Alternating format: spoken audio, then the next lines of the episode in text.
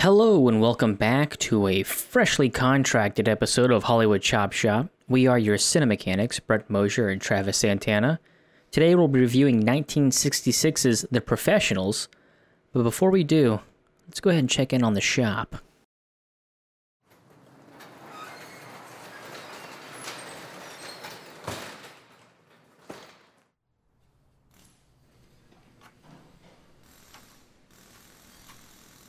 Great service, but the Hispanic guy was a little friendly with my wife? Two stars? What the fuck?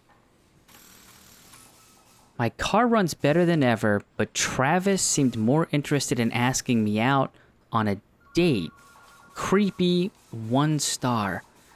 Son of a fucking bitch. Jesus, amigo, you have to.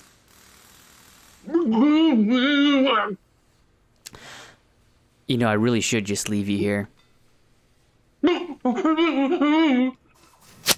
Ah, Jesus Christ. Oh, thanks. Oh, thanks, amigo. You'll never believe Oh, oh, oh, how oh, this oh. happened. I, I, I can guess. I can guess. Your love of 100 proof women got here and, and got all these terrible Yelp reviews. well, I mean, of course, I love 100 Proof Women. It's kind of the start of my epitaph. If I cut you loose, can can you get this under control so we can try and, you know, boost up our rating? You know, I'm, I might say yes now and no later. Mm, yeah, well, uh, forget it. I'm I'm just going to I'm just to go ahead and go. No, no, no, no, no, no. Please, amigo. yeah, yeah, amigo. yeah. I'm going to I'm to go ahead and go and just I'm, I'm just to go ahead and, and, and review 1966 The Professionals.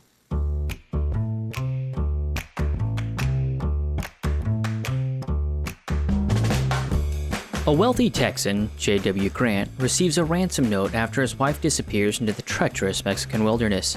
Fearing the worst, Grant contracts four men with varying skills to retrieve his love from the clutches of a ruthless bandit leader, Raza.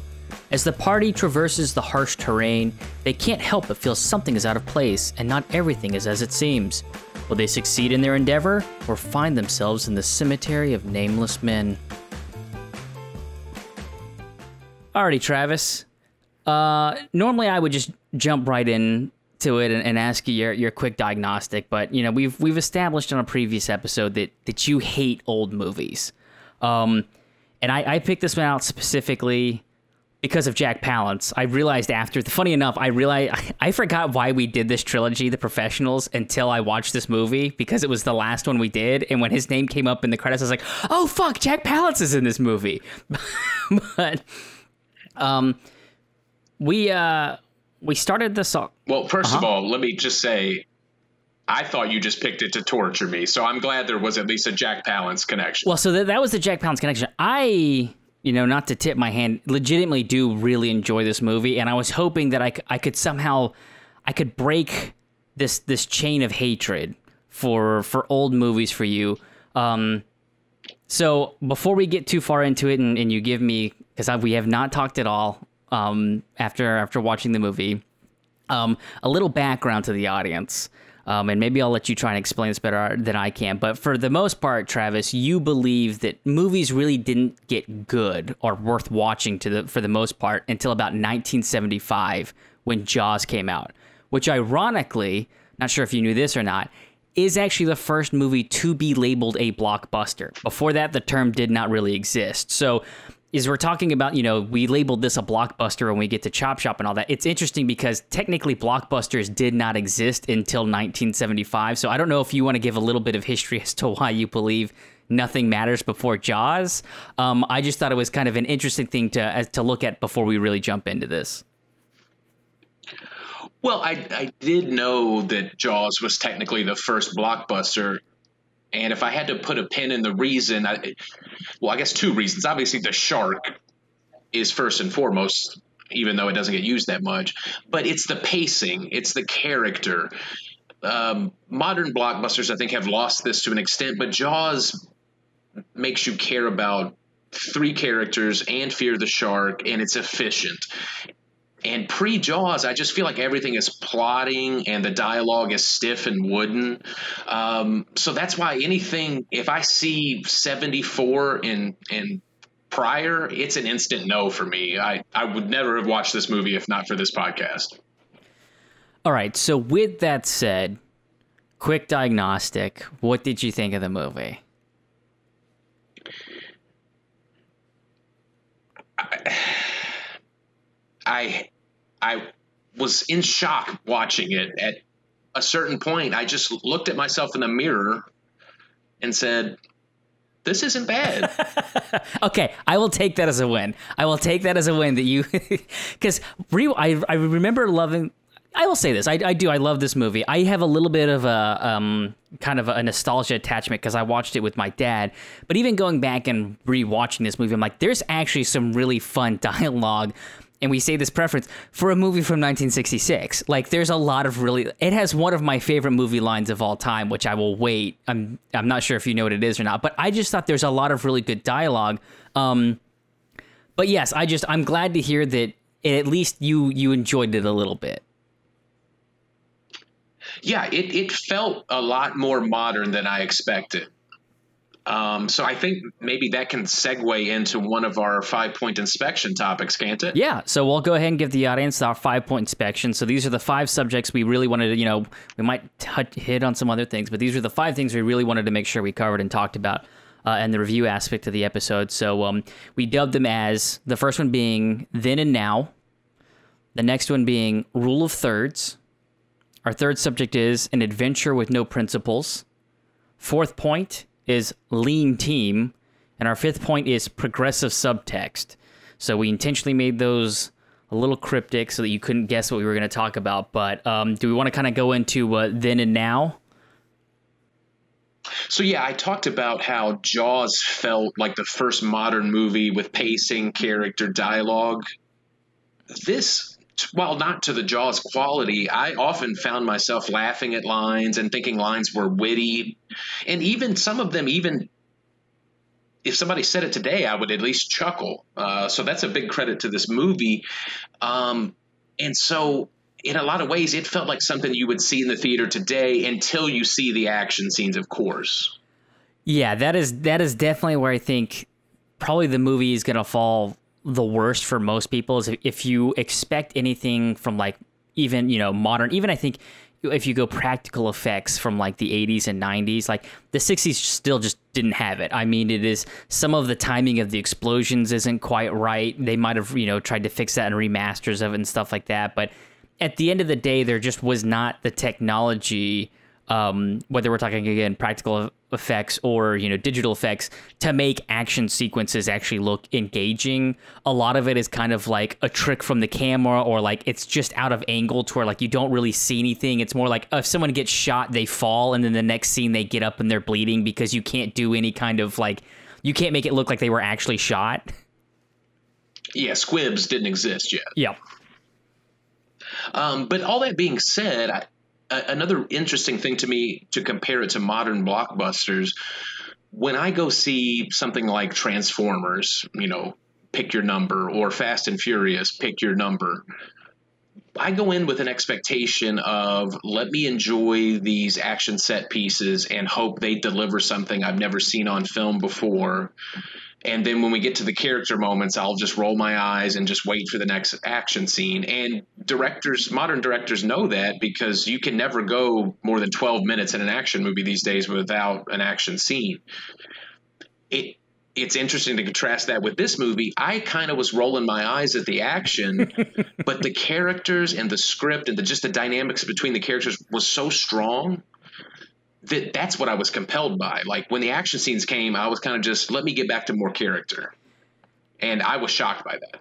Absolutely, like, uh, you know, we'll we'll kind of. You know, I I don't want to break the the flow of what we were planning on doing here, but we might wind up doing rule thirds last because I think we're just a natural transition into kind of you know an an adventure with no principles and, and a lean team. Because I tell you what, I I absolutely love Burt Lancaster's character in this movie, Dolworth. I just I just I think it's a great because it's the 1960s, uh, 66. So I think we're coming off of the heels of a lot of like these very like prudish, Um, you know, you have to be like an upstanding hero type characters like John Wayne westerns. Um, and I don't know if this is basically an uh, you know a, an attack on that or people trying to get away from that. But all of our our quote unquote heroes are not. I'm not going to say they're bad people, but they're definitely kind of morally gray. Like the movie starts off very quickly assembles the team. Like we don't need a bunch of background or bullshit basically it's a it's a three minute montage that shows you who your main characters are going to be you have um what is it rico who is a machine gun specialist who's also like a military guy and the leader you have Jake, who is a bounty hunter, who, who is getting his money from bringing in a Native American. You have the horse wrangler, who goes and beats up his own like employees because he doesn't think that they're doing the job right. And then Dolworth, his first scene in the entire movie is basically him trying to escape a um, a bedroom because he's sleeping with someone else's wife. Like these are your heroes. Like they're we've already established that they're not like these morally like, you know, uh the compass points north type characters and I absolutely love it because it's so it takes such little time and effort to establish who they are and basically what they do, you know. Absolutely. And just to mention Burt Lancaster's, you know, some of his first scenes in this movie, just to touch really quick back on the old modern day blockbuster versus this movie, one key difference when the uh, our our co-star, our co-lead is strung up in his underwear. If you were making that movie in 2020, it would be Chris Pratt, and he would have, you know, worked out for six months before the role to be ripped. In mm. this movie, Burt Lancaster is just wearing like long johns, long underwear, twice, twice, and they call it out yes. twice. He winds up with his clothes being taken from him. Um, but uh, yeah, no, I just, I, I again, I absolutely love how they sync up the characters. I think when we, you know, we'll we'll probably talk about all three of our, our main points here because they again they just flow so well together. In terms of the lean team, again, a contrast to modern blockbusters. You had your four characters. They were all very specialized. Your leader rico had a an understanding an appreciation and a respect for all of them and their specific trait and what their specialization was. You didn't have like um not to bring up you know suicide squad the was it 2016 version but like you didn't need a slipknot where basically his job was basically let's throw a character to kill off real quick or something like that you didn't have this fluff and fat that you had to try and trim off it's like no it was very like decisive, like why they chose those characters and what their purpose was going to be in the movie. So there wasn't a lot of fluff. So even when the characters interacted, it felt legitimate. It didn't feel like there's a bunch of extra stuff added in here because we need to elongate the movie or we have to, you know, satisfy somebody's need or want. Well, I want to I want to expound on that, but remind me to come back to you mentioning no need to elongate the movie because I will say in other ways it does. There's there's um, a specific moment when I realized this should have been cut out of. It's, well, just say it. The chase scene after they get Maria was too long. Like they needed to cut that down drastic. Like that. That was the point of the movie. I'm like, okay, this is they needed to to trim this because this is where the movie's feeling a little too long. Yes, and again, in that then and now kind of blockbusters of yesteryear to today, the fluff in this movie, like you said, the Maria chase, but even more so, like how many transitions do we have to watch of characters riding horses from one location to another? Um, I know Game of Thrones. I know it's not a blockbuster movie, but you would say it was a blockbuster show. Um, a lot of people complained in the last season about jetpacking. Are you familiar with that term, Brett? Mm-hmm. Yeah. So this movie is the anti-jetpacking. Yeah, because every time any characters go anywhere, we have to watch a minute scene of horses riding. Well, and it's interesting because to me, you could have easily gotten away with not needing to do it in the second half of the movie because you've established how long the path was with them getting there. So we don't need to feel how long it was getting back because we already, as the audience, had an understanding of how long and treacherous this journey was. You adding Maria didn't change anything. Like that was pretty irrelevant, you know. Yeah, agreed. I just thought that's the one way that this movie that was so ahead of its time still felt very of its time. Mm-hmm. Absolutely. Um, um, but then to the characters, you mentioned loving Burt Lancaster, you, the other lead being Lee Marvin. Mm-hmm. Um, I don't know much about Lee Marvin because I don't watch old movies. I just know he's considered a cinema badass. Would yeah. you agree? Yes So his hard ass by the book discipline mentality, it contrasted so perfectly with Burt Lancaster's, you know, Dolworth.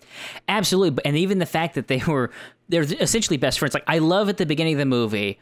Again, it very quickly establishes the team. We don't need like a very long montage, and all that, but like when basically, you know, Rico is he's in there. He's been hired by you know Grant, and he basically Rico manipulates Grant into basically paying to get Dolworth out of jail to pay his bail. He's like, because at a certain point, it's like I don't know if they needed, if you know, Dolworth, that they actually need him, but it's one of those like Rico and him are best friends. They've got a lot of history together, and he's like, you know, I think we're gonna we're gonna have to get this guy if this is gonna succeed, and like and the reason I justify that is the little smirk he gives after Grant's like, oh, whatever it takes, we'll get him out. And he's just like, yeah, okay, you pay your seven hundred dollars and we'll we'll get him out of jail. like, okay, that worked flawlessly. Like, I again, just I just love that.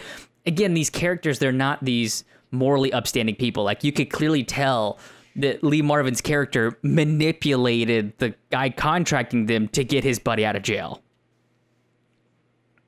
No, absolutely. As, as much of a hard ass as Lee Marvin, you know, Rico is, there are several moments where he's, you know, sardonic and kind of like winking a little bit and got that smirk, like you said. So everybody feels real 3D and lived in. And you know, if you listen to this podcast, that's something I appreciate almost more than anything in a movie. Mm-hmm.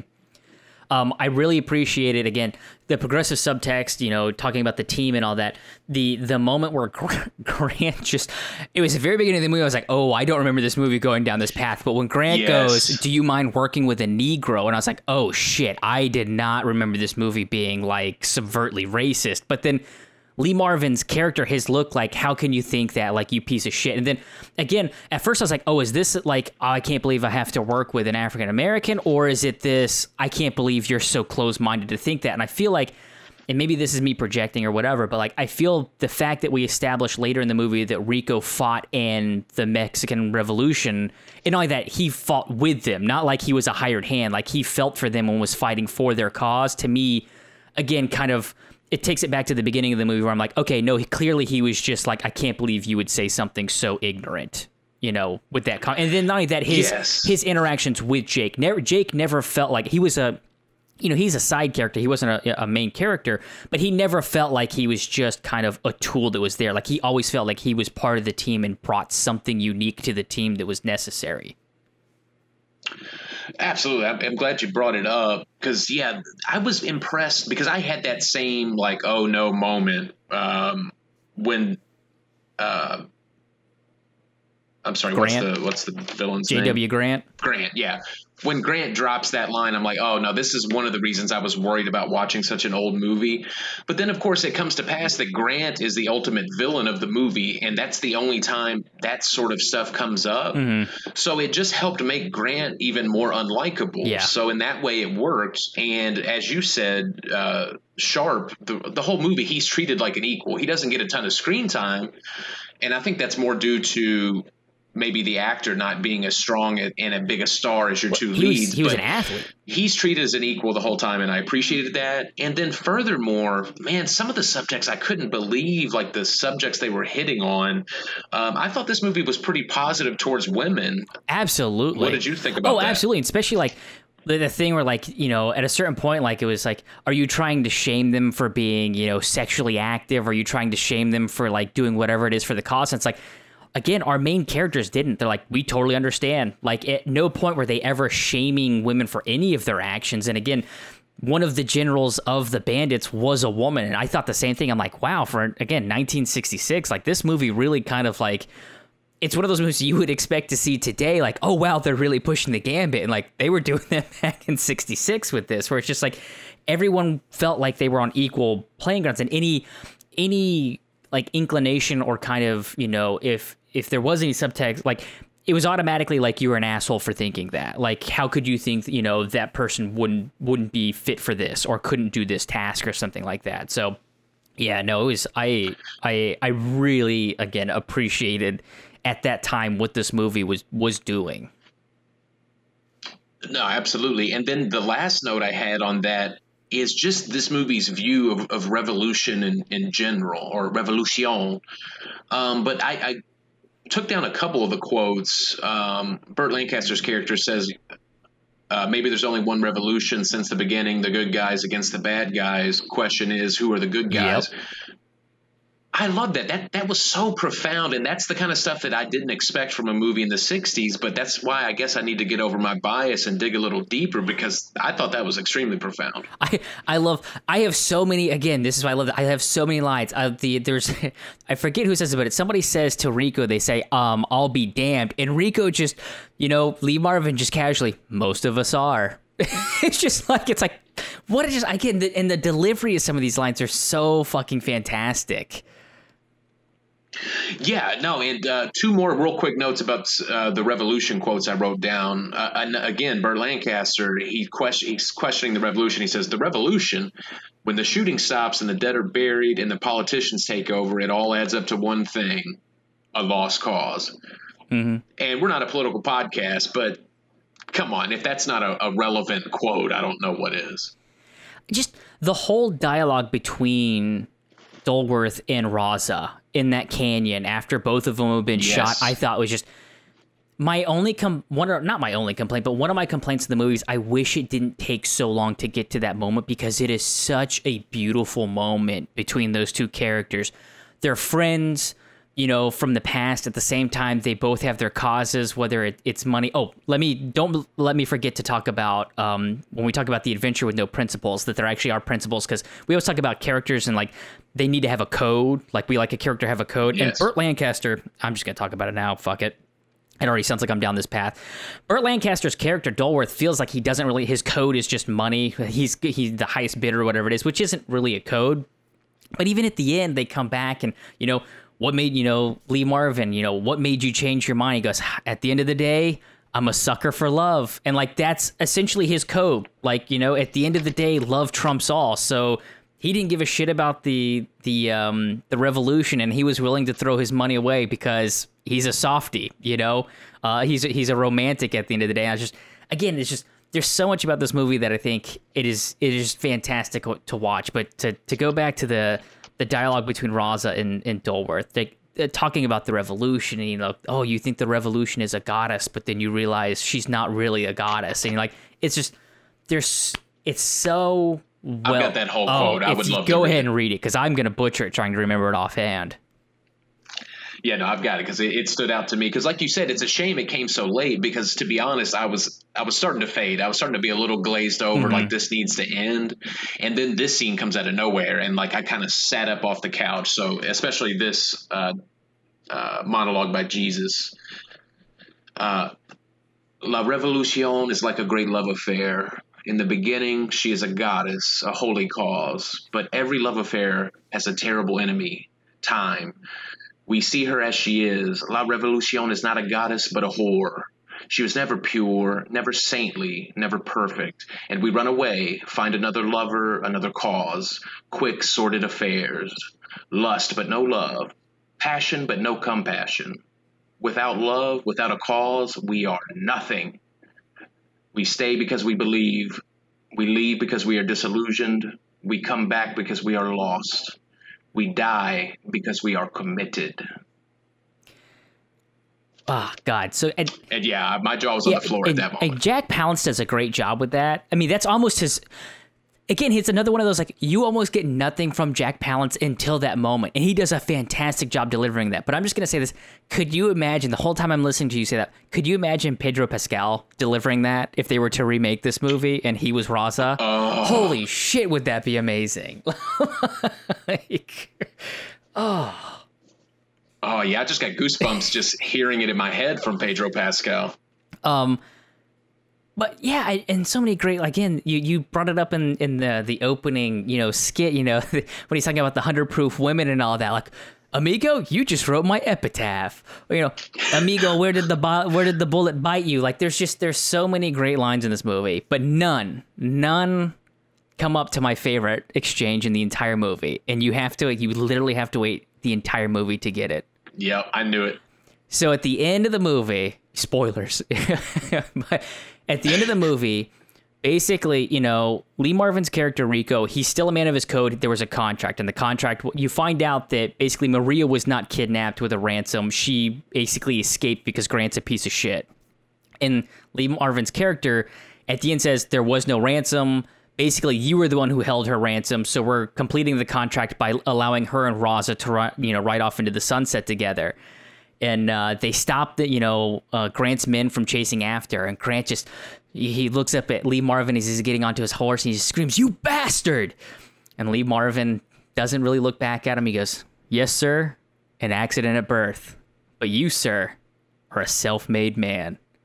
Oh my god, do I fucking love that line. Oh, what what a wonderful comeback to calling being called a bastard, you know? And again, it just goes back to these characters are not they're not these shiny polished cowboys like John Wayne. Like they are rough and t- they're actually rough and tough, you know? Like they are uh I just I do. I love I love all of the interactions. I love so much about these characters in this movie.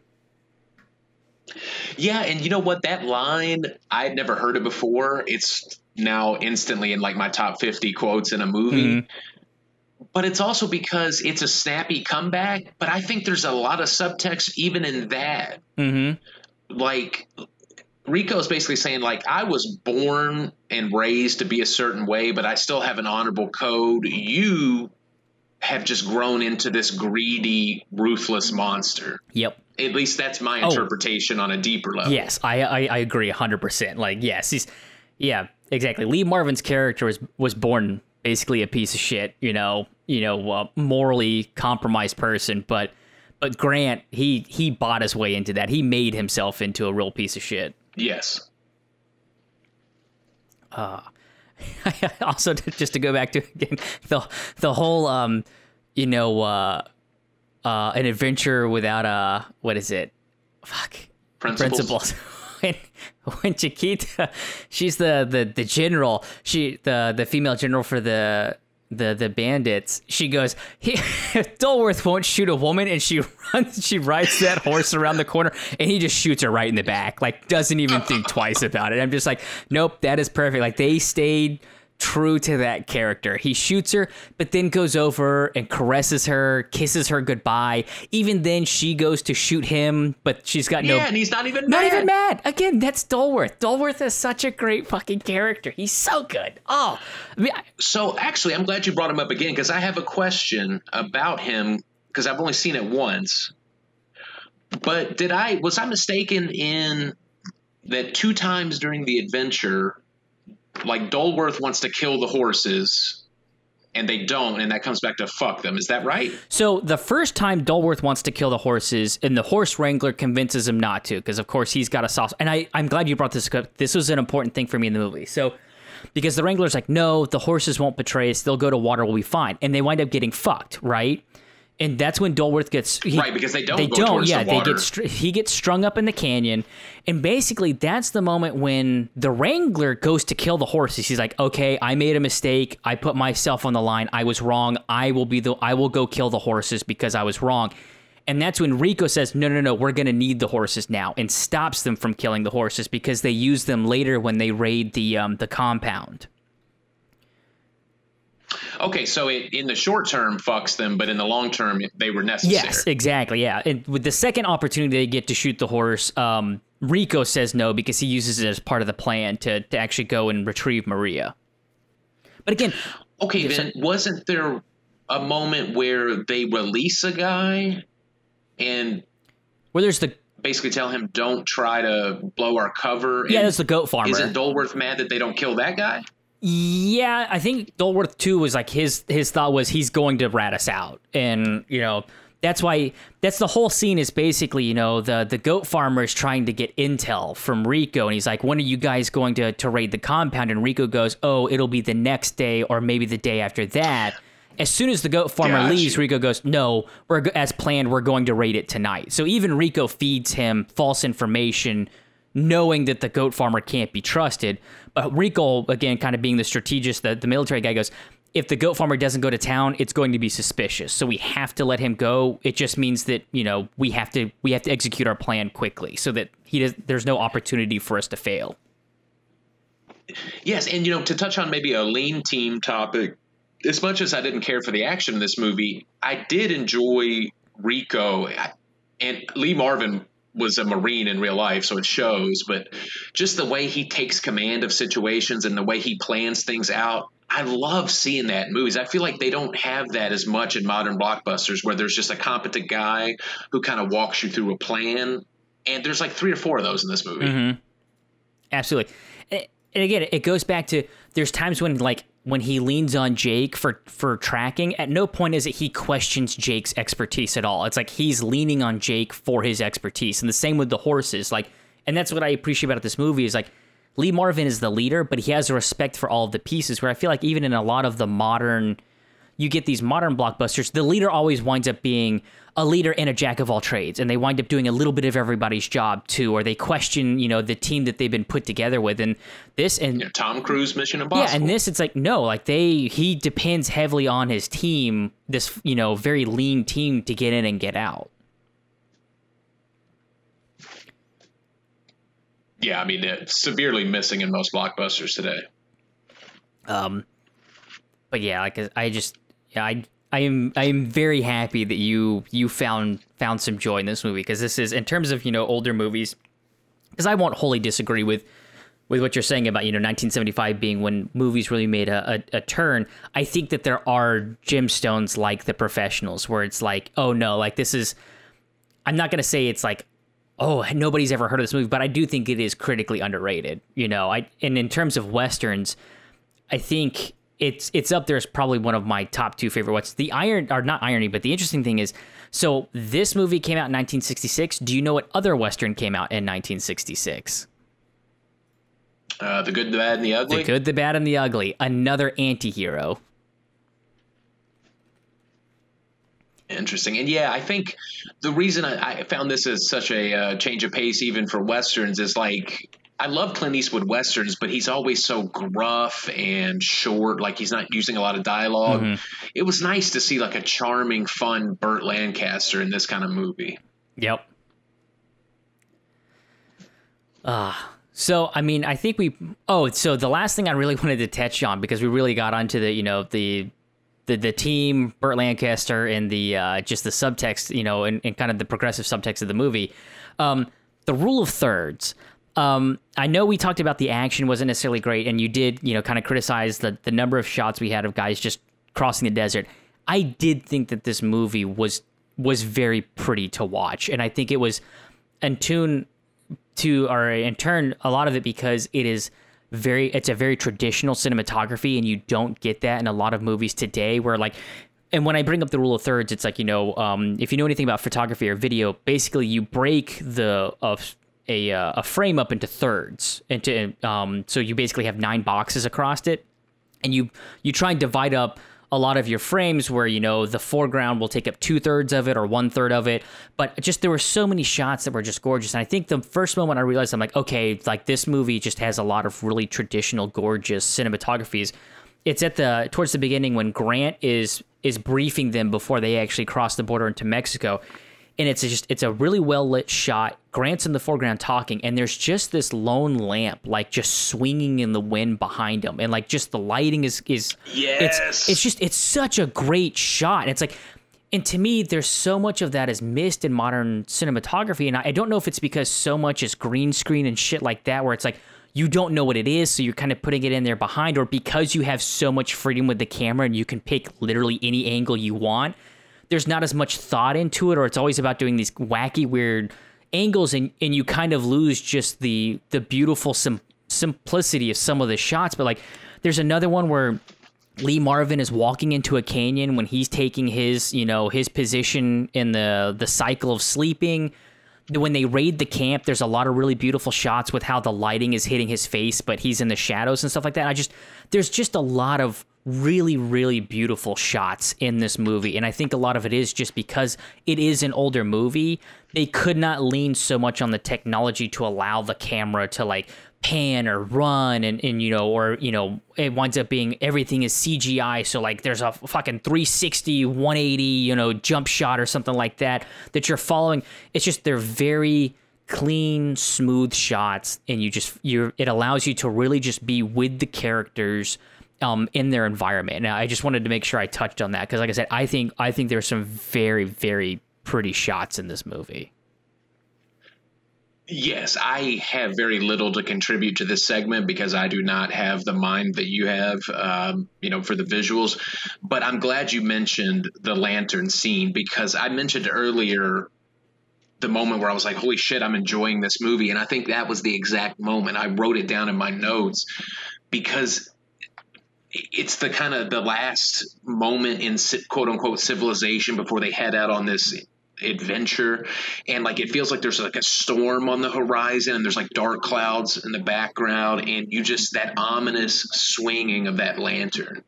Mm-hmm. and even though the action couldn't possibly live up to it the amount of foreboding that i felt just in that scene and i couldn't quite put my finger on why but it's because of the composition of the frame and just that lantern swinging and that that sound. Yep. So you know, as as much as I've basically jerked off this movie uh, for the past 36 minutes, you know, I, I will say it's not a perfect movie. Um, there's definitely some pacing issues, especially after they actually retrieve Maria. Basically, from the moment they get on the cha- train and get it going backwards to about the moment where they get to the canyon, where um, Dolworth Burt Lancaster's character decides he's going to stay behind to try and slow down Raza, that it feels very long and tedious to me. Um, there's a couple good scenes. Um, in there. I'm not saying it's completely lost, but that's where the pacing kind of takes a huge hit for me. Um, at that point in the movie, um, was when this. I think in terms of writing, and this goes back to kind of the the action we talk about. They talk Raza up so much throughout the entire movie. I think the action with Raza winds up being very anticlimactic. Not to say that Raza himself isn't, because that mon- you know the do- monologue you shared earlier is just fantastic, and you're like, holy shit! Like I was not expecting that. That's fan- like when he's talking to Dolworth, like this was this was worth uh, all of all you know listening about Raza, Raza, Raza, but like the as much as they talk him up, I never thought the only thing I thought they could possibly be justifying for is why he was able to catch up with them as they were traversing the Mexican terrain and that was simply because like oh he's a native he's so rough you know rough and gruff that he'll be you know he'll be able to catch up with us and stuff like that because he you can't stop Raza. But like the actual like combat with him I I thought was was kind of missing. It it never really fulfilled you know? I never got fulfillment. It didn't pay off with as much as they talked him up. Yeah, because they kind of build him up as a almost a uh, Colonel Kurtz from Apocalypse Now. Mm-hmm. Like he's the boogeyman. And number one, I think the movie waits too long for them to encounter Raza. I think that's another pacing issue. Mm-hmm. Um, because again, just like there's seven shots of horses riding, there's 10 scenes of talking up Raza. We just needed to get to him sooner. And then to your point, when we do, the his first action scene should be so savage and he should look so competent that now you see why they're so not necessarily afraid of him because they're they used to be friends with mm-hmm. him, but they know he's formidable. Yeah, I think the the first time you interact with Raza is when they take the train filled with the military. Like again, saying it on paper, that sounds really like crazy, but the action sequence itself is it's it's kind of slow. They take the train and then the you know, it, it goes back to what we are talking about, kind of, you know, not to spoil any kind of wrap up show, but like with Leon, how, um, was it Stan? He doesn't have a problem doing the dirty work, and that was the same thing with Raza. Like Raza basically loads up his pistol, and he, when they take the the soldiers prisoner and execute them, he's the one he shoots them until his gun's out, and then leaves it for the rest of his his people to do. Like he has no problem getting his hands dirty.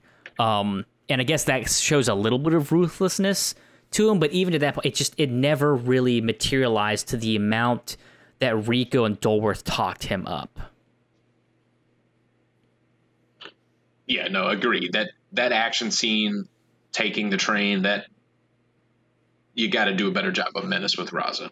So, um, with that said, was there anything else you wanted to touch on before we jump into Chop Shop? Uh, I think I'm ready for the chop.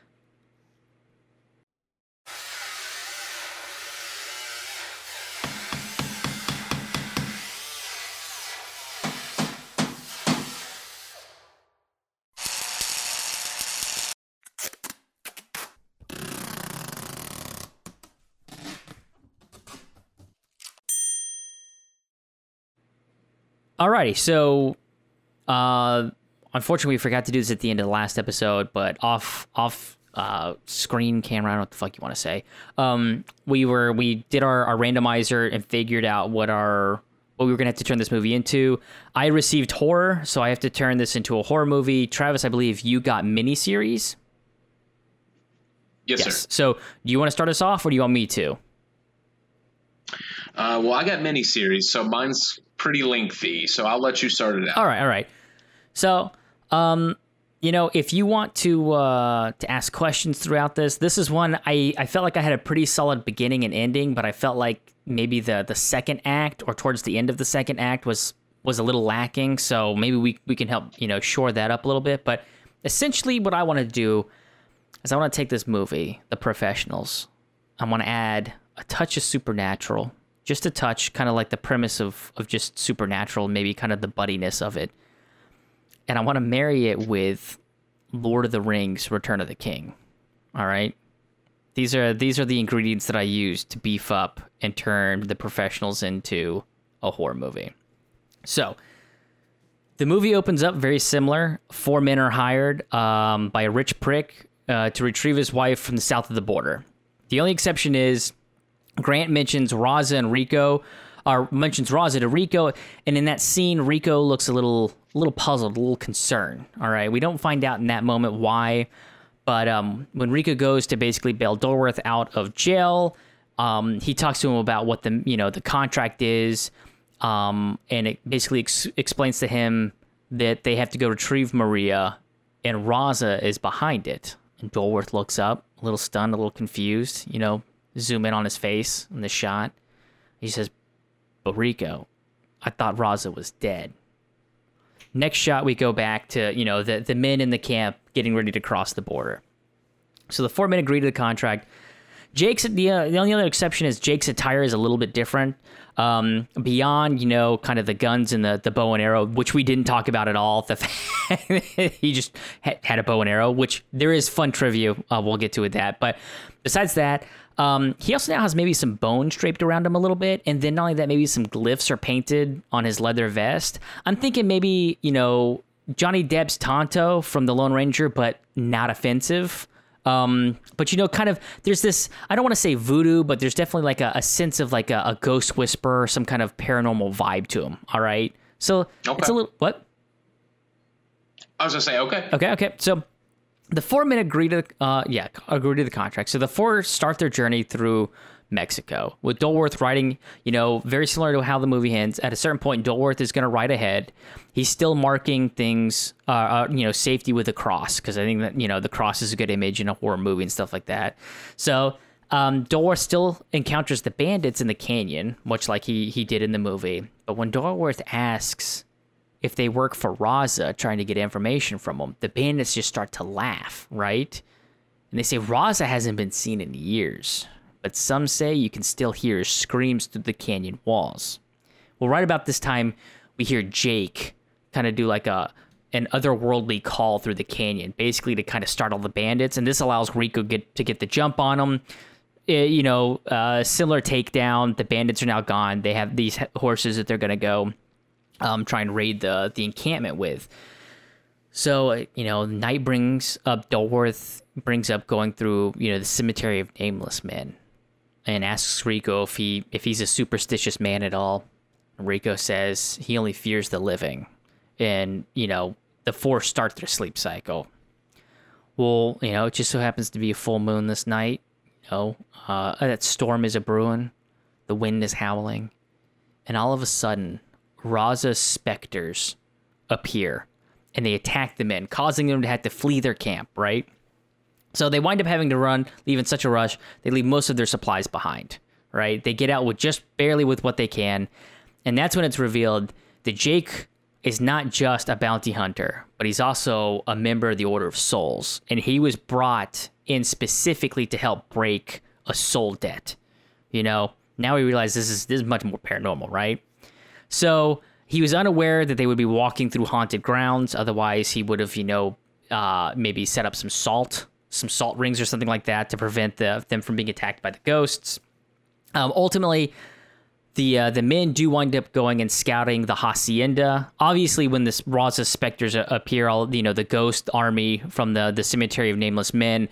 Rico and Dolworth notice Raza's you know uh, ghost. You know, rot. You know, uh, what is it? Kind of you know, is it flesh eating ghost or whatever you want to say here. So, um, you know, they scout the hacienda. They find out where Maria is being kept but they realize that they are no match for the supernatural forces that are protecting this small fortress. So this is where we get into a little bit of the Lord of the Rings, Return of the King. So Rico and Dolworth, they're going to go back to the cemetery. They're going to speak with Raza, just the two of them, because they have a relationship, right? They got history with Raza. It's here when Rico confesses that he unknowingly basically put a curse on Raza and his men because they watched his wife being killed by the soldiers. Because there's that whole scene in the movie where you know basically they, you know discuss how Rico had a uh, a wife. She was part of the revolution. She was a revolutionary, and basically the Mexican army, you know, stripped her down naked and dragged her through a cactus field until there was you know she was basically just dead, and all of the other revolutionaries just watched. So Rico's got a chip on his shoulder. We're gonna find out that Raza even being the badass that he is, basically just watched that happen. So, uh, you know, unknowingly, Rico did put a curse on Raza for for you know basically standing and watching that happened. So he, he goes to make a bargain with Raza. He's like, listen, if you will help us storm the hacienda and free Maria, I will, you know, I, I will lift the curse, allow you all to basically finally pass on to the next realm and all that. And at first, Raza is basically like, you can go fuck yourself. You know, I don't need you. I don't need your mercy. I don't need your you to lift this curse, right? But this is when Dolworth asks. He's like, "Hey, Raza, what was that? What was that girl you were always talking about on the battlefield? The one that you wanted to come home to?" He's like, "Maria." He goes, and that's Dolworth basically talks, and, and, and basically this is when Raza realizes that Maria is the one that is being held at the supernatural stronghold, right? So now with this, Raza realizes it's Maria. He agrees to storm the fortress because beyond now, him and his men will get to move on to the next realm. But on top of that, he's going to help free his loved one because he knows the atrocities that happen in this, you know, haunted hacienda. So Raza and his ghostly crew are going to attack the hacienda. This gives Rico and his crew an opportunity to go in and basically bargain with, um, you know, the the owner of the estate, whoever's, you know, uh, you know an unnamed force you know, at this point it's just going to be some kind of like mysterious figure. We don't need to know a lot of their backstory. Basically it's a you know a devilish character. Uh, they learn maria was not kidnapped much like the movie we have but actually she was taken because grant made a deal with the devil and ultimately all of his fortune was at the cost of the souls of women that he's been marrying so ultimately he will marry a woman because he's made this deal with the devil that for every you know bride that he basically sacrifices because this is supposed to be love of his life. Um, he gains more riches. So this is like his third or fourth wife, Maria is. So basically, he he you know convinces a woman to marry him, and then basically sacrifices them to a, a, a demon in order to to gain more riches. So the four men realize this. Um, you know, all this fortune is at the cost of the souls of these women. The four men return. You know, they're able to to take Maria out. It seems a little too easy. You know, maybe the audience is thinking that, like me, you were watching the movie, like, what the fuck? Like, that's all. They just went in there and they took her. What? Like, this is weird. So, you know, uh, they get Maria back. They explain to Grant they know everything. They know what he's been doing. They think, you know, he's it's a piece of shit. They can't believe he does this. So Grant goes on to explain that everything has a cost, right? But men like the four of them are the easiest to buy. And ultimately, this was a win win situation for him because either he would get Maria back, he would get his wife back, and they would wind up, you know, killing this or, you know, destroying whatever this force was. And a curse would be broken. And he would no longer have to do this exhausting effort to basically marry a woman so that he could basically give her away. Um, or they would all die, and Grant would just marry someone again and, and continue to, to build his riches. Um, so as he's going through this, at this point, Grant kind of starts to cackle at how you know a genius he is. And right about the time he does that, it's that classic scene in the movie where you hear the and you you know the you just zoom in on the on the face and just like the shock, and that's when we realize Maria has plunged a knife into his back. And at that point, we see his soul leave his body and is transferred into a gem in the handle of the dagger that she stabbed him. And basically, it has transferred the debt of his soul to whatever the demon or devil creature was, and th- ju- thus settling the debt, freeing Maria. Maria winds up paying them in what they were promised, thanking them for her, you know, her being able to escape. Obviously, she's going to inherit whatever his wealth was, um, and then the men ride off into the sunset. Uh, oh, and then obviously after you know, there's going to be some moment after Raza's forces storm the the fortress. Rico and and Dolworth will you know thank him, and they'll be able to fade off into the next you know realm. So we'll we'll get to see that. But that's that's ultimately how I wanted to kind of turn this into a a horror movies. I still think we need the aspect of like you know Grant's a, a, piece of shit. Maria was not. There was no ransom whatsoever. Um, I really liked the idea of because it was brought up a couple times. The cemetery uh, of the nameless men, and then Raza ultimately being kind of like this revolutionary force that you know ultimately got cursed by Rico, and is, is able to redeem himself. I mean, that was super creative. I guess the only question that was gnawing at me, and I wanted to save it until the end. Um, part of the reason we both love this movie is is Dolworth and his humor. Does your does your horror movie still keep Dolworth as that kind of character? Is he some sort of comedic relief? Yeah, absolutely. Because I don't want it. It's not a horror movie in the sense of like you know a slasher or something like that. But I think Dolworth and even his attitude on life and like what life means and like kind of he's he's borderline nihilistic like what does anything really matter? Like you know everything has a lot of the movie to me was going to be thematic around the idea that everything has a cost everything has a price. So Dolworth kind of at the beginning looking like he's somebody who you know he's only in it for money and cost i think kind of helps echo that point. And then at the end he still kind of has that redeeming moment where ultimately he helps maria break herself free of this curse because again going back to he's a fool for love and realizes that what Grant has is a bastardization of love. So therefore, you know, he's justified in the fact of, you know, trying to keep that force alive. Gotcha. And then my only other question about him is so he's aware of the curse that's on Raza and why. He was involved with Rico with that curse? Yes. Okay, okay. And that's part of him, I guess, growing as a character to the end is he's also willing to let her go because he knows it's the right thing. Yep. I think it's one of those like Rico doesn't want to acknowledge that he knows that he cursed the uh, cursed the army because he did fight with them. Whereas Dolworth is willing to accept things beyond, ah. you know, beyond what is easily explained, and especially kind of like Jake will kind of help echo that.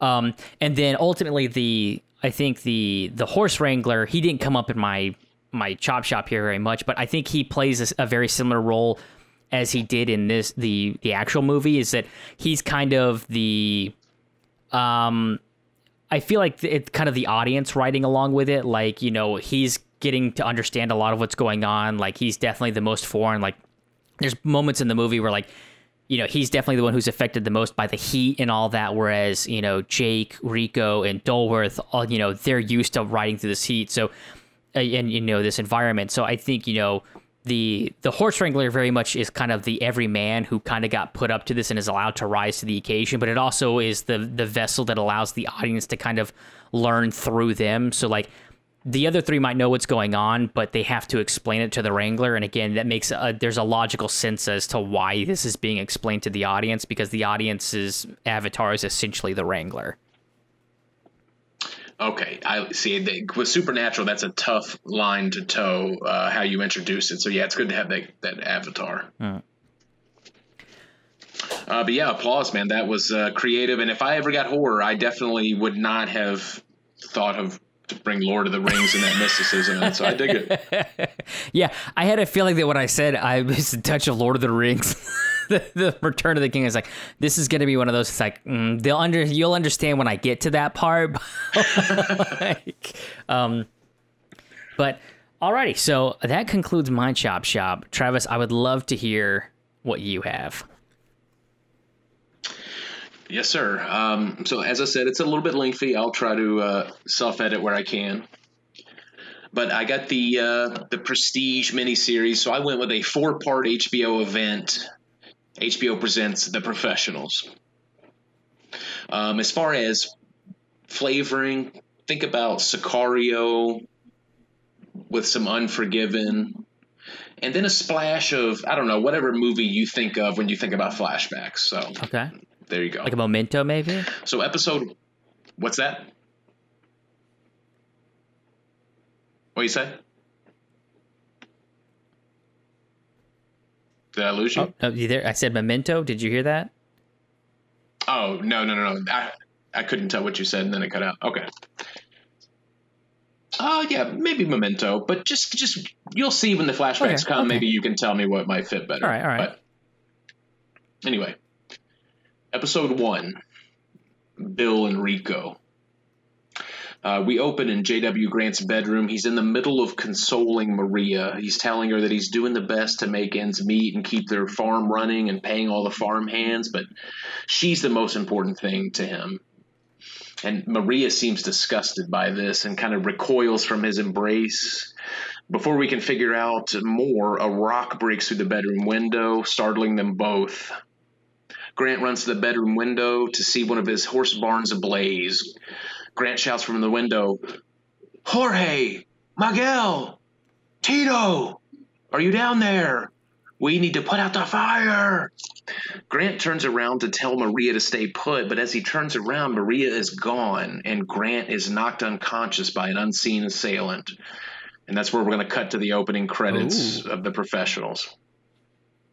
After the opening, we're going to stick mostly to the movie, uh, with Grant trying to hire men to assist him in getting his wife back. Uh, but I wanted to give a little more detail to uh, Rico and uh, Dolworth.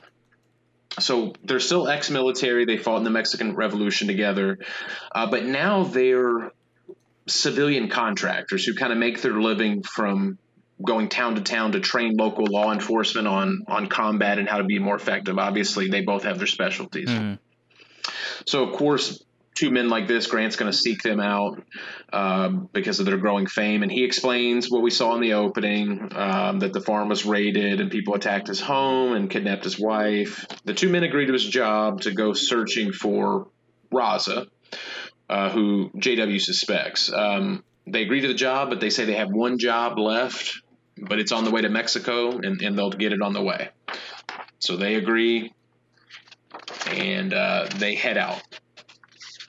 So the mission that they have before Mexico is they're helping two sheriff deputies track down a fugitive. Uh, they're hunting him through the mountains. Uh, after like a prolonged action chase, the fugitive is finally cornered at the mouth of a cave. Now the two deputies, they're green, they're they're terrified. And they ask Rico and Dolworth to lead the way. And the the two guys are heroes. They roll their eyes at the the, the pussy pansy ass lawmen. Uh, but they they devise a plan to enter the cave, and much like in the movie, the pair are tactical and stealthy. They enter the cave without detection. Um, the two deputies, their role is to cre- create commotion outside. So. Rico and Dolworth get in the cave and they realize that the fugitive has only stolen food and has a wife and a young child living in the caves. They disarm the fugitive, who turns out to be Jake Sharp. Um, and I'll get to his backstory in a little bit. We'll learn more about him. But Rico and Dolworth have Jake and his family at gunpoint debating on what should be done since Jake only sold food for his family. Before they can finish their conversation, the deputies come storming in, prepared to arrest the family.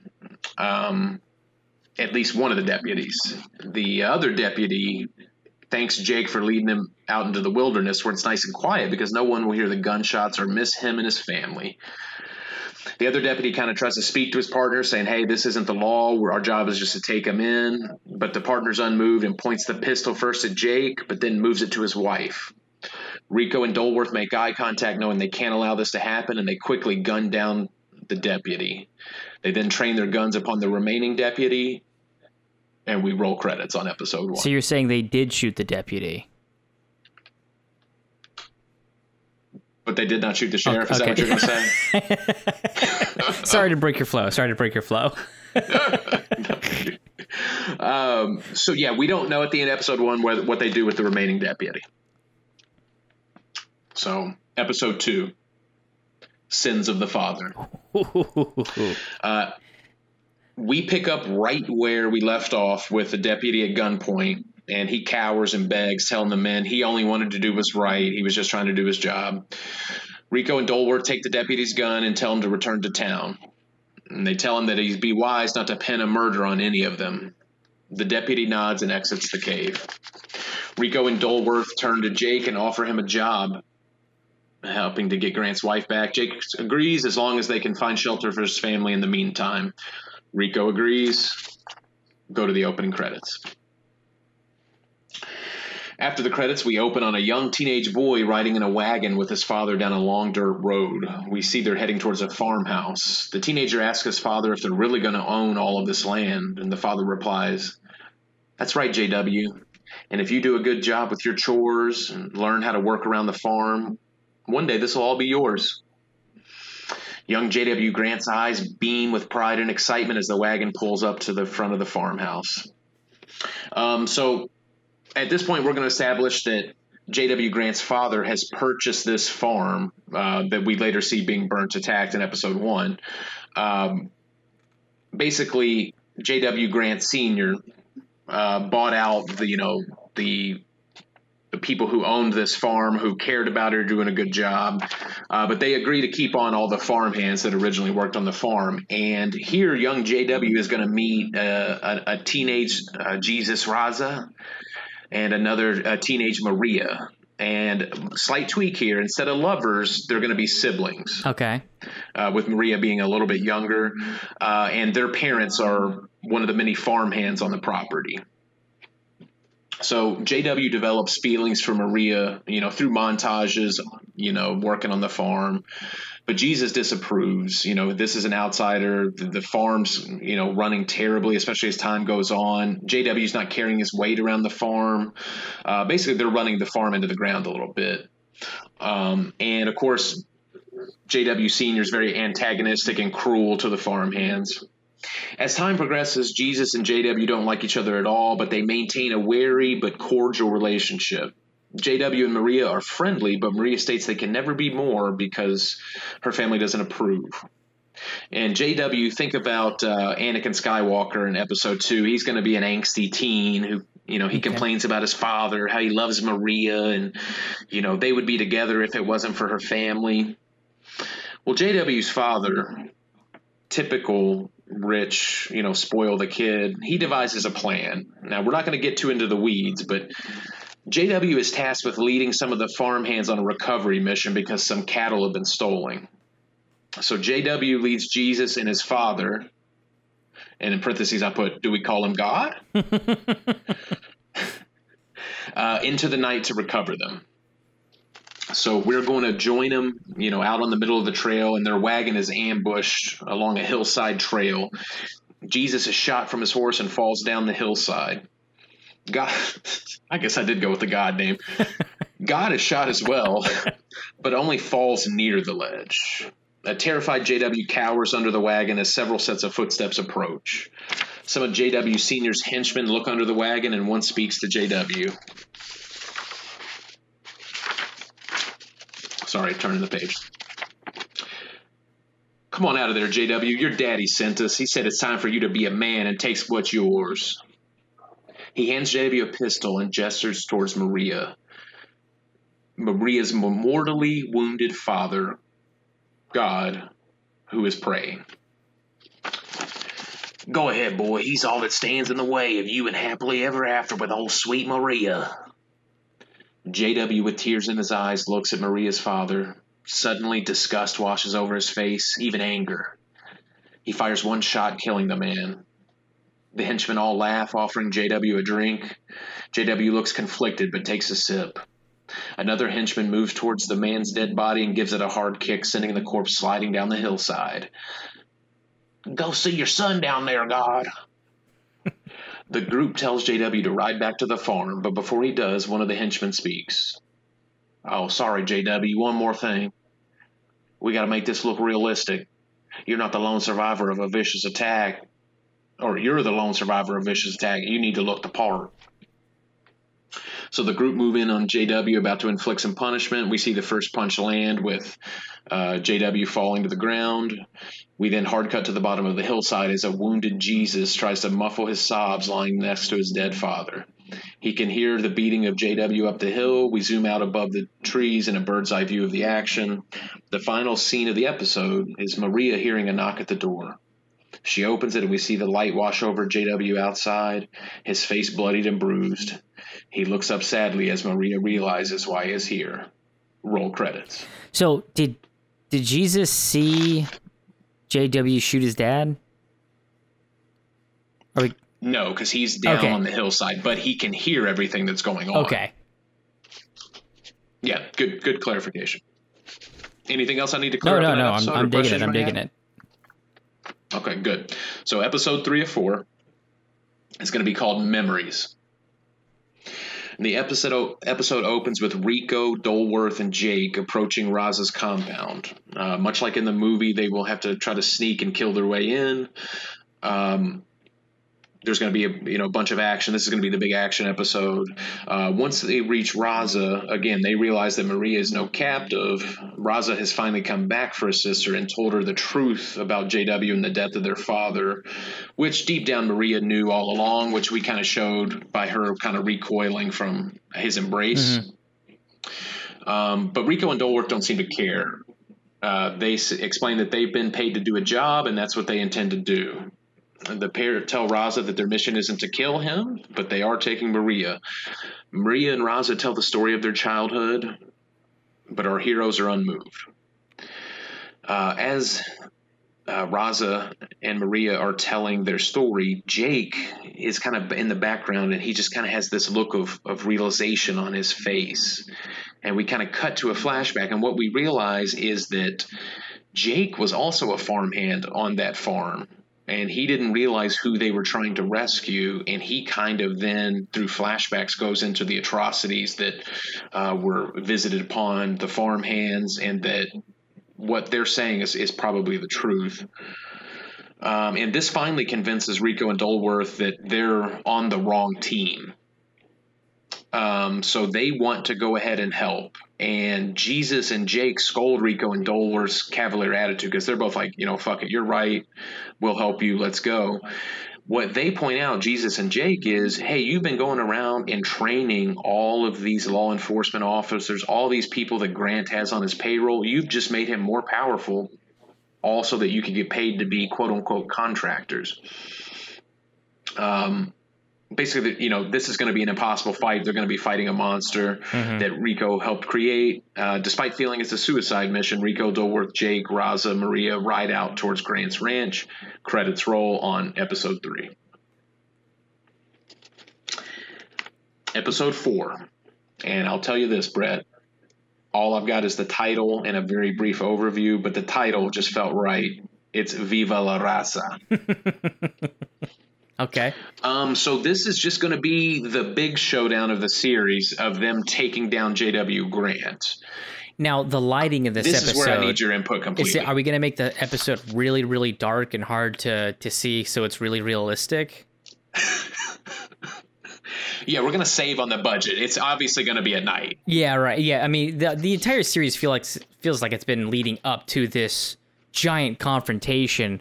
So I think if we set it at night, it'd make it really hard for everything to be seen. It'll, it'll allow the you know the the viewer's imagination to really picture what's going on. I like that. I like that. so it's definitely at night. Uh, I guess my only question, and here's where I was torn. If I were making this a prestige drama, either Rico or Dolworth would have to die. Because, you know, if it's Oscar bait, if it's prestige. Now, this is prestige television. So I, I thought about having a tragic end for one of the characters, to... but then I thought. Okay, okay. Even if it is a limited series, maybe we want to keep them alive for future adventures. What do you think? I think you could have a spin-off where Jake winds up replacing it'd be like Dolworth and Jake. Because my thought is Rico's gonna feel like he created the monster that is, you know, Grant. So he's gonna wind up sacrificing himself, almost like a Frankenstein's monster type thing. Where I guess it's not true because that's not how that story actually goes. I think he winds up sacrificing himself to destroy the compound or like you know the the barracks of the the monstrosity that he's created Yes, I, I okay. That I like that because yeah, to help k- kill the monster he created, which I know that's why you went with Frankenstein. Yeah, the only problem is in Frankenstein, yeah. Frankenstein kills its the monster kills itself after Frankenstein freezes. So I was like, ah, it's kind of a reverse thing. But yes, ultimately, yeah, the same same kind of premises. I, I think Rico winds up having to kind of come to amends of what he's done and atone for that, and in doing so, I think he'll wind up killing himself, and then it will give Dolworth something more to live for. You know, seeing his friend sacrifice himself for him to be able to continue on, and then that will allow, if you want to do a spinoff or just you want to leave it on, I don't want to say cliffhanger, but it allow like Dolworth and Jake go off, and maybe like they now a, more like a Robin Hood type thing because Jake has the perspective of being, you know, um, you know, need in need, and Dolworth has the experience and background to be able to help kind of be like this kind of Robin Hood duo. that you read my mind because I didn't know whether I wanted Rico to die, but I knew that the end point would be the surviving members kind of becoming a posse to basically go around and try to right the wrongs that Rico and Dolworth helped create. And and that would also kind of be in Rico's memory. So you could even bring Maria and Raza into it at times, and now it's a four man posse, you know. Uh, but yeah, that that was my idea. Um, hopefully, it was good enough to potentially get that season I- two I- that we just. Uh, I like. I. I have one question though. How does Grant die? Please. Ooh, I feel like that's I see. That's that's gonna be that's that's gonna determine how this is received. Is how this whole series is about Grant being a piece of shit. Who kills Grant and how does he die? fuck. So it can't be Billy the Kid just turning around on the horse and randomly shooting him. I mean, it could. I just don't know if the viewers are going to appreciate it. You might get some backlash. um, you might get your Star Wars pi- er, uh, show canceled. So Uh, you know, Brett, do you have any ideas? Because I did not think about. Yes, that's the the landing point, the sticking point is is how Grant goes out. see, I don't. There's so I many mean, I think it's things be. going through my head. Yeah. Because that's why I was asking, did Raza see Ah, his dad Jesus die? Yeah, because if he saw his dad die, because at that point, if he only saw his dad get tossed down and then heard Grant getting beat up, he could easily have thought Grant was trying to save his dad. Like, if, depending on what he heard. If he only heard Grant getting the shit beat out of him and not the, you know, the Well, but remember, there was a lot of dialogue there. right as it says, I did he was he able to hear that dialogue? Because if he heard that, then that Yes, then he knows what happened. So I think it's a, a you could have a couple different ways. My initial thought would be Maria finds out and Maria goes to kill Grant, right? Because this is a revenge. Her whole life has been on a lie. But then it's an opportunity to keep Maria pure and that either Raza or Dolworth kind are come up and they're actually the ones who wind up killing Grant so that Maria doesn't have to have that on her conscience that she's one to do it. Or you could have it in an empower moment where basically Maria is like, You took everything from me and then she's gonna take everything from him. So Oh, Brett, you here you nailed it because I forgot to pay off something I did in episode one, which we didn't see who actually knocked out Grant at the beginning. Mm-hmm. We could have in episode four. It, it was Maria, and she was basically orchestrating her whole escape there, like with the rock coming through the window, like Mm-hmm. all that was planned so that she could escape, and that start her revenge. Basically, she had to get away to kind of get the gang together, sort of thing. yeah.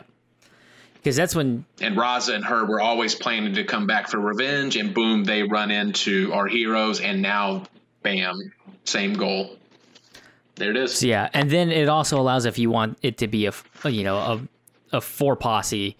It allows Maria doesn't wind up being dead weight where it's constantly her moral conflict because I fucking hate that in shows where you have the one person who's supposed to be morally like you know uh what is it pure or anything like that and all they do is drag down the rest of the characters and prevent them from actually taking any action and then it always winds up backfiring almost like the horses did in the real movie. I'm like at a certain point it's like the you know i i don't need the the puritan you know?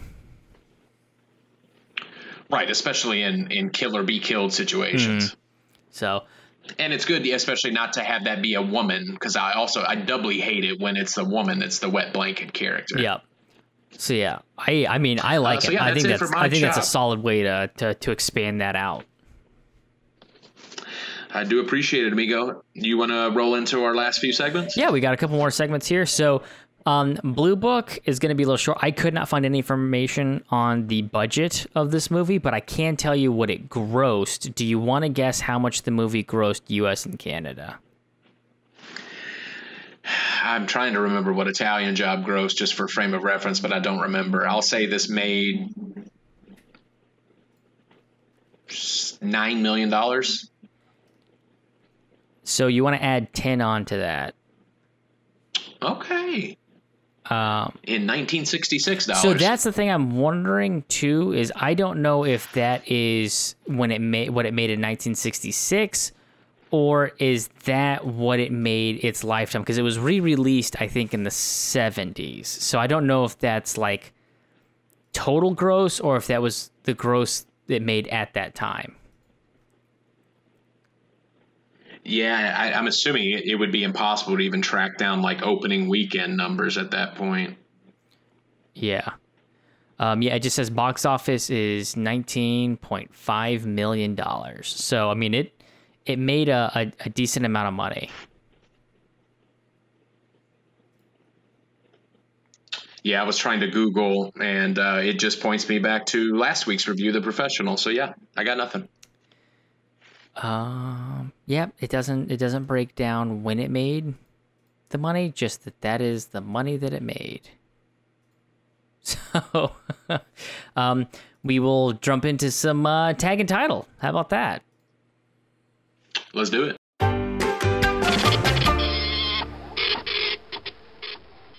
All right, so I'm going to give you three taglines.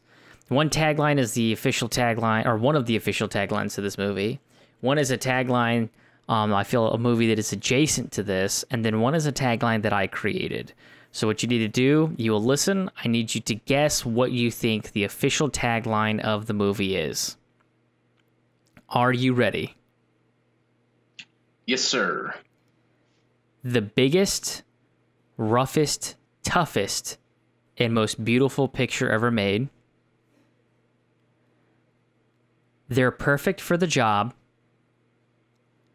it captures the flavor of a brawling, lusty Mexico.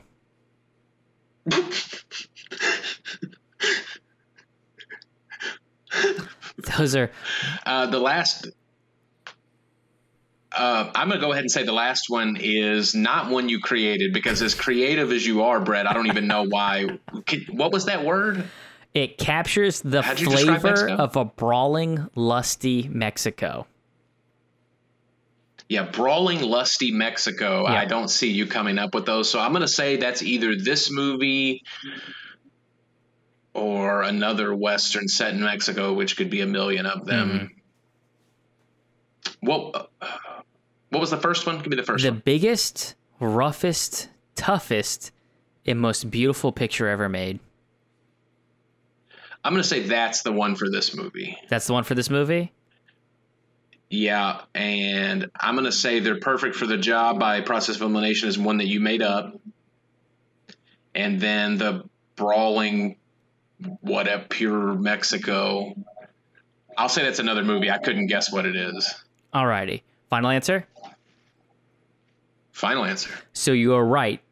They're perfect for the job is what I made. That was mine.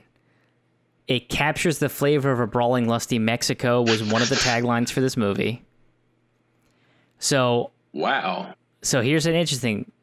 So the biggest, roughest, toughest, and most beautiful picture ever made was John Wayne's The Searchers, which is held as one of like the mm. quintessential like you know best westerns ever made. So the reason I picked that one specifically though is because the professionals had two other taglines. One being when you want action, this is the one you want, which is a terrible generic tagline but the other one was rough, tough, and ready.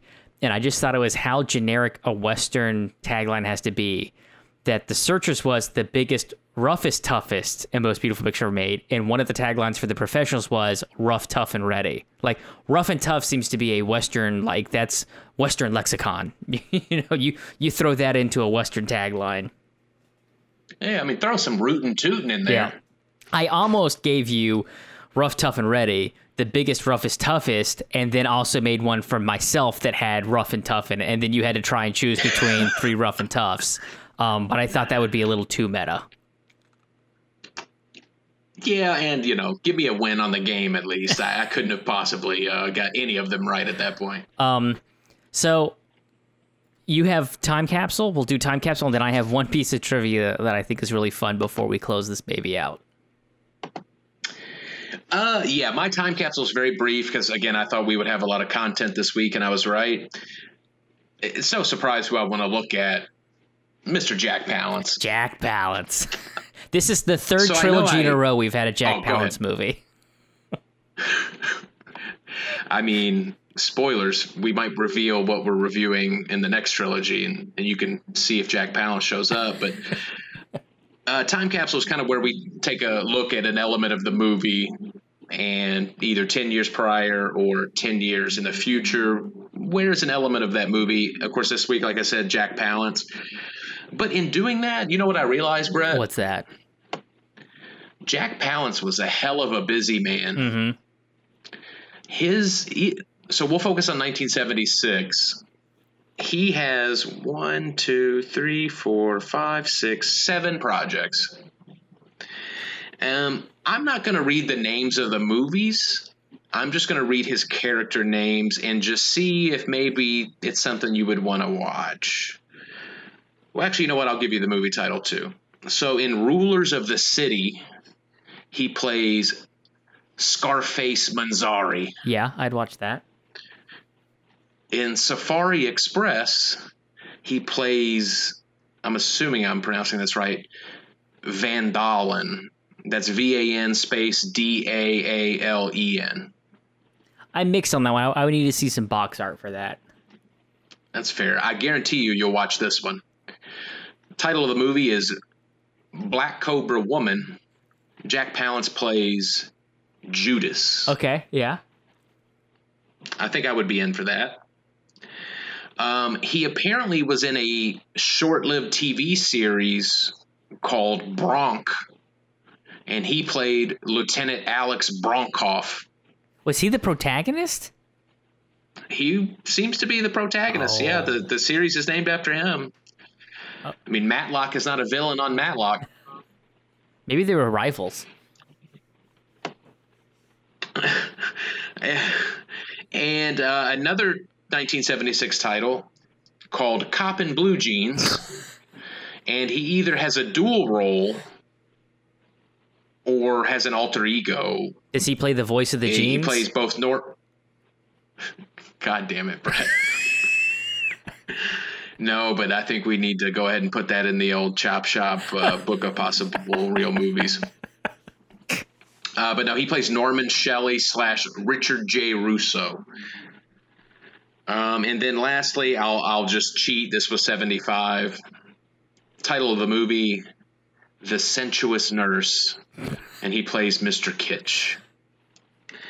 So I guess my overall point is, if you want more Jack Palance, the man gave it to you. You could, he if you had to pick a desert island actor, he'd keep you occupied the longest. he feels like an Eric Roberts that I'd want to follow his career. Like I like Eric Roberts in, in certain roles, but Jack Palance, I feel like I feel like I would always get Jack Palance, and I would at least want to watch clips of Jack Palance and whatever he's in. Yeah, I mean, I'm just looking through some of his other Dude, titles. he's in Batman. Last Ride of the Dalton Gang. He's in Batman. What's he's in? Tim Burton's Batman. Oh yeah, no, of Yeah. course, of course. We mentioned that, but just some of these deep cuts, like playing Will Smith in the Last Ride of the Dalton Gang. Oh man, good old fucking Jack Palance. Uh, so yeah, what was your trivia? Um, so funny enough, when they were shooting, the, most of this movie was shot, I think, um, more like California, Nevada area, like uh, Death Valley. Um, so the cast and crew actually wound up staying in Vegas most of the time, and apparently Oh, Woody Strode, who played Jake, um, and Lee Marvin would pull a lot of pranks and get into some trouble. And apparently, uh, one night, do you do you know the uh, the iconic image, the giant neon cowboy in Vegas? oh yeah, of course. Yeah, apparently one night they uh, shot it with a, a bow and arrow and damaged it briefly, and it had to be repaired. oh my god. So, so yeah, that's pretty awesome. Um, which I guess it kind of shows they have a good chemistry in the movie because they had a great chemistry outside the movie.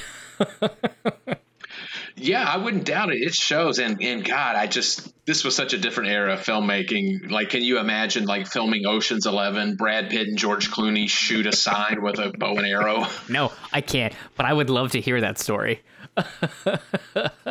yes. All right, so we'll cl- we'll close it out here. Um, you know, what what do we recommend? I'll start it off. I mean, I basically made love to the movie at the beginning of this podcast. I legitimately do love this movie, even for its its flaws. I'm not going to say that they're not there. Um, in terms of westerns, it's definitely one of my my favorite westerns. Um, up there with you know the good, the bad, and the ugly. Um, not to be a basic bitch, um, but um, I uh, I would definitely recommend watching this movie. If nothing else, I think it was far ahead of its time, and I think it's still the dialogue is very enjoyable. The characters are very enjoyable. Um, I think if you like to just have kind of a variety of movies on your shelf in case, you know, anybody comes over and wants something, I think it's a great option for a Western movie that I think is very approachable for a lot of people. So, you know, if you had the good, the bad, and the ugly, the professionals, and then maybe something else traditional or even uh, more contemporary on your shelf just to diversify it, I think it would be worth having it. But I definitely think you should, at a bare minimum, watch this movie. Yeah, I'm uh, shocked to say that I'm close to in locksteps with you. I don't quite love the movie as much as you, but it, I'll give a specific recommend. If you know somebody in your life that's like me and just refuses to give old things a chance, specifically movies, I think this is a great intervention movie. Like, it really makes me want to go back and explore older westerns and just older movies in general. So just that alone, coming from me, is a high compliment. Uh, maybe if you're very familiar with 60s and 70s westerns, maybe this isn't as impressive to you. But yeah, I I would say to your point, if you just want to have some variety, if you want to be, even if it's just to show like, hey, I like older films too this is a good one to have, and it's actually fun to watch. So recommend. So I think it actually went up for a decent number of um, like Oscars and stuff like that. Unfortunately, it got beat to shit by I believe it was Rose, not Rosemary's Baby. Um, Who's Afraid of Virginia Woolf? Was that? No, no, it wasn't that. It was some like. What the fuck was it called? Um Give me a second. I'm going to look it up. I mean, would this have been the 1967 Oscars? Uh, yes, it would have been the 60, which is why 66 doesn't make any fucking sense to me. Like, these aren't the movies I looked up earlier when researching. so it lost to.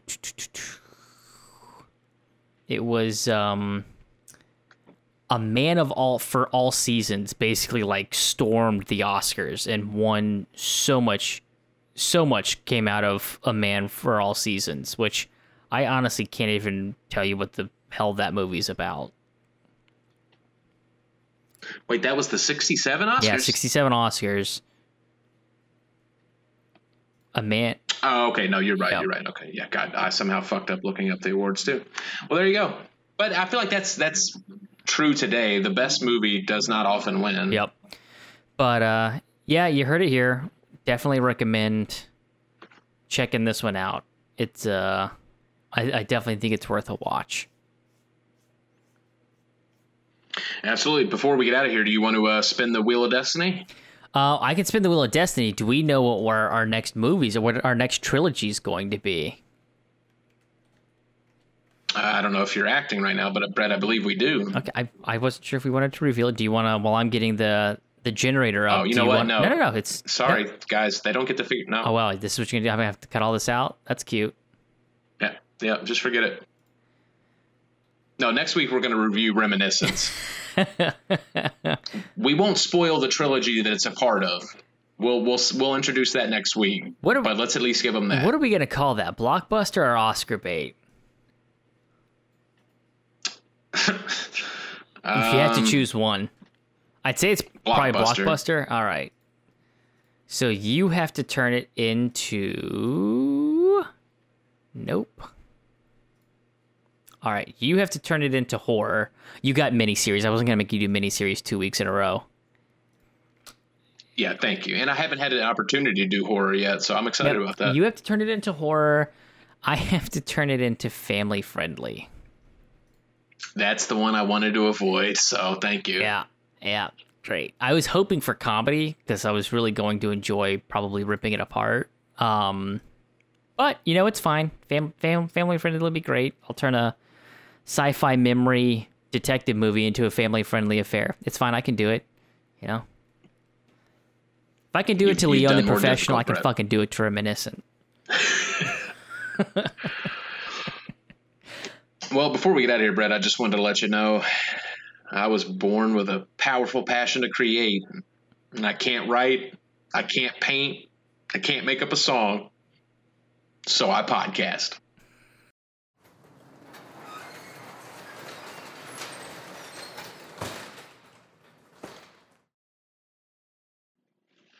Absolutely. Um, and I think I, I tipped my hand a little bit um, in mentioning that. Uh, God damn it! Cut this part out. Hold on.